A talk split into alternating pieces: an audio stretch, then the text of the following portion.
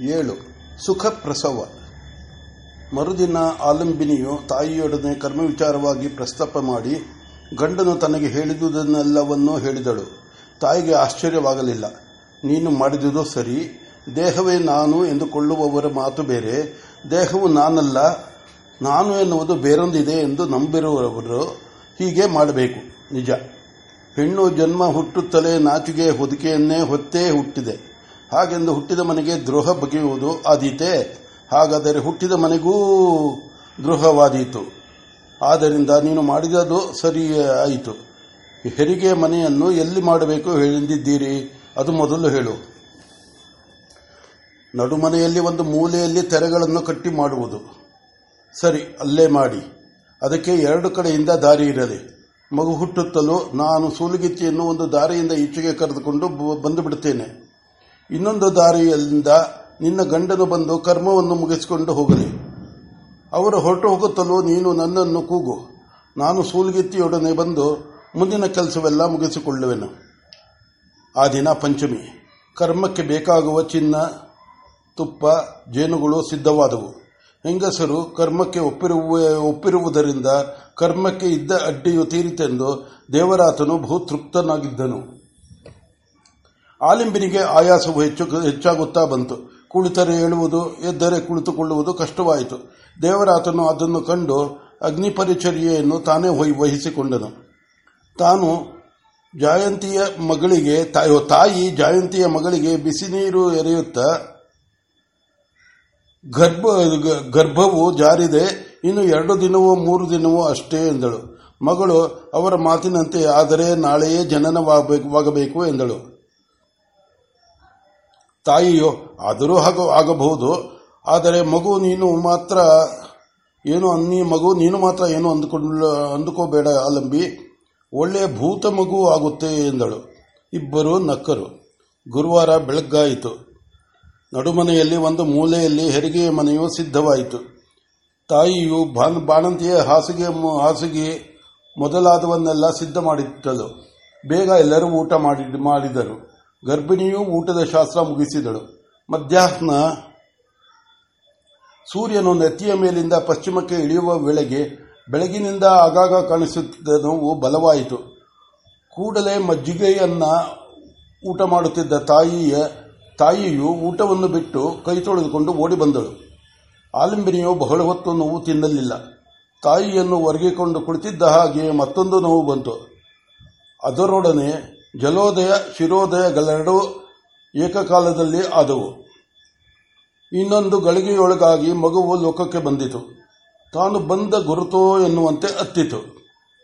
ತಾಯಿ ಜಾಯಂತಿಯು ಮಗಳಿಗೆ ಹೇಳಿದಂತೆ ಸುಲುಗಿತ್ತಿಯನ್ನು ಕರೆದುಕೊಂಡು ಹೊರಕ್ಕೆ ಹೋದಳು. ಮತ್ತೊಂದು ಬಾಗಿಲಿಂದ ದೇವರಾತನು ಒಳಕ್ಕೆ ಬಂದನು.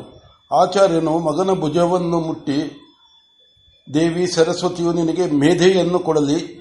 ಇಂದ್ರನು ನಿನಗೆ ಮೇಧೆಯನ್ನು ಕೊಡಲಿ ಎಂಬ ಅರ್ಥದ ಮಂತ್ರವನ್ನು ಉಚ್ಚರಿಸಿದನು. ಮಗುವಿನ ತಾಯಿಯನ್ನು ಕುರಿತು ಅರುಂಧತಿಗೆ ಸಮನಾದವಳೆ, ನೀನು ಸ್ತೋತ್ರ ಪಾತ್ರಳು ವೀರಪುತ್ರನನ್ನು ಪಡೆದ ವೀರಮಾತೆಯೇ. ವೀರಮಾತೆಯೇ, ನಿನಗೆ ಮಂಗಳವಾಗಲಿ ಎಂದು ಅಭಿನಂದಿಸಿ ಹೊರಟನು.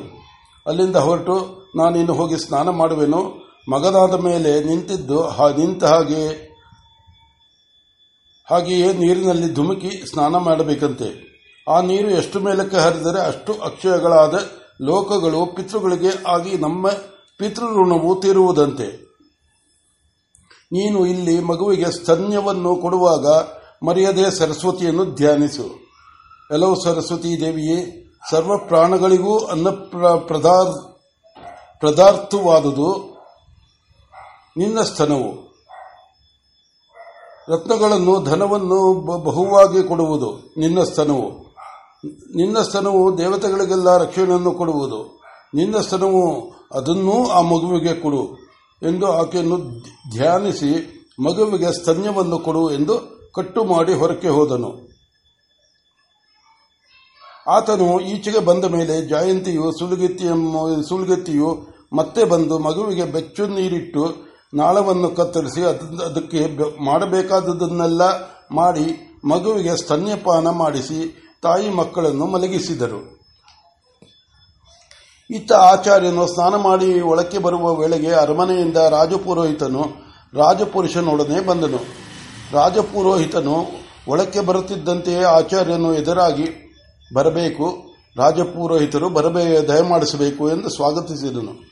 ಭಾರ್ಗವನು ರಥದಲ್ಲಿ ರಾಜಪುರುಷನು ಬಂದಿದ್ದಾನೆ, ಆತನನ್ನು ಬರ ಹೇಳಿ ಎಂದನು. ಆಚಾರ್ಯನು, ನೀರು ಸೋರುತ್ತಿರುವ ಕೂದಲನ್ನು ಹಿಂಡಿಕೊಳ್ಳುತ್ತಾ, ನನಗಾಗಿ ಆ ಕೆಲಸವನ್ನು ತಾವು ಮಾಡಿ, ನಾನು ಮಡಿಯುಟ್ಟು ಮಡಿಬಟ್ಟೆ ಇಟ್ಟು ಬರುತ್ತೇನೆ ಎಂದು ಒಳಕ್ಕೆ ಹೋದನು. ಆತನು ಈಚೆಗೆ ಬರುವ ವೇಳೆಗೆ ರಾಜಪುರುಷನು, ಪುರೋಹಿತನು ಒಂದು ಕೋಣೆಯಲ್ಲಿ ಕುಳಿತಿದ್ದರು. ಇಬ್ಬರು ಆಚಾರ್ಯರಿಗೆ ವಂದಿಸಿ ರಾಜಾಜ್ಞೆಯನ್ನು ತಿಳಿಸಿದರು.